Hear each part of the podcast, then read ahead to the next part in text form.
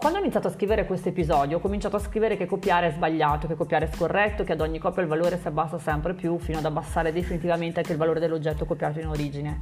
Poi mi sono resa conto che in realtà stavo parlando di un'altra cosa, ossia del plagio. Il plagio è un tipo di replica che non ha nessuna dignità, né artistica né creativa. Nel plagio ci sta proprio di idee altrui e le si vende come se fossero proprie.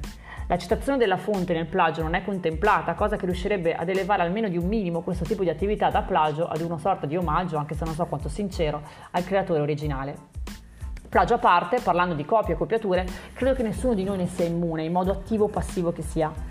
Nel mondo del wedding plan è molto facile sentir parlare di chi ha copiato chi, di chi ha copiato cosa. La verità è che nessuno ha inventato nulla, nel settore del wedding così come in altri. Lasciamo per un attimo da parte confettate e navate da allestire. Nel mondo dell'arte o della musica, ad esempio, nascono cose nuove partendo da quello che c'è già stato in precedenza, si miscelano e mescolano idee già esistenti. Chi sta imparando una nuova arte o un nuovo lavoro lo fa imitando qualcun altro, perché l'imitazione è spesso l'unico modo per apprendere una cosa nuova. Dai bambini si impara perfino a parlare per imitazione, ricordi? Perché ti sto dicendo questo? Perché come wedding planner devi trovare la tua cifra, il tuo stile personale, sia nel modo di creare un evento che nel modo di comunicare la tua attività. Specialmente quando sei all'inizio, è forte la tentazione, forse anche l'istinto, di copiare quello che fanno gli altri e sperare che funzioni anche per te. Allora sai cosa puoi fare? Osserva quello che vedi e soffermati su quello che ti piace e quello che ti risuona ad un livello più profondo, anche se non lo sai spiegare. Trova i tuoi riferimenti e osserva di nuovo. Scegli i tuoi tre riferimenti maggiori e poi inizia a chiederti perché mi piacciono tanto queste cose, persone, professionisti. Inizierai a capire che questi riferimenti hanno un gusto estetico in linea con te, hanno dei valori che condividi, sprigionano un'energia che ti fa stare bene. Potresti notare che questi riferimenti dicono o fanno cose che tu faresti diversamente. Ecco, quello è il momento in cui inizierai a staccarti dalla copia e inizierai ad elaborare qualcosa di tuo per trasformare la copia in una nuova creazione. Ricorda, chi copia lo fa in modo indiscriminato. Chi crea raccoglie le idee in modo selettivo, partendo da ciò che ama per arrivare a qualcosa di nuovo e anche molto diverso dal punto di origine. Non aver paura di prendere spunti dal lavoro altrui, ma impara a rielaborare il tutto. Nella tua quotidianità di webpreneur dovrai sfruttare la tua creatività in molti modi, quindi allena il tuo pensiero creativo.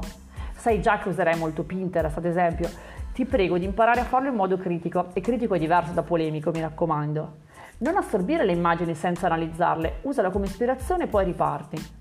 In questi anni mi ha molto aiutato a trovare i miei riferimenti, sia in campo comunicativo che creativo, fuori dal settore del matrimonio.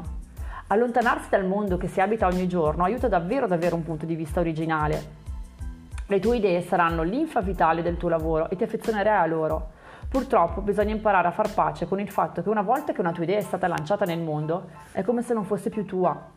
Un'idea è libera di andare, di crescere e di far nascere altre idee. A noi rimane la soddisfazione di aver contribuito a far crescere un processo creativo che ha un flusso continuo di contaminazioni e di cui noi, consciamente o no, facciamo parte.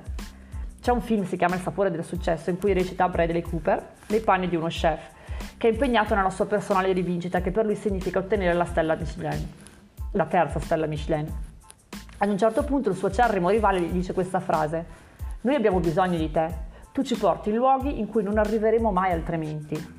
Ecco, ci sono i creativi e poi ci sono quelle persone che hanno idee davvero originali. Dal vocabolario originale vuol dire che esclude l'idea di riproduzione e inventano qualcosa di nuovo, da cui gli altri creativi non possono che prendere spunto.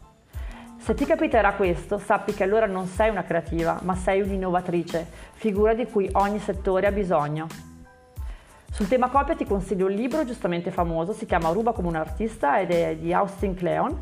E per iniziare a capire che direzione dare al tuo percorso invece ti regalo il mio audio coaching in cui troverai tre action step che ti metteranno subito nelle condizioni di iniziare il tuo viaggio. Per averlo ti basta iscriverti alla newsletter.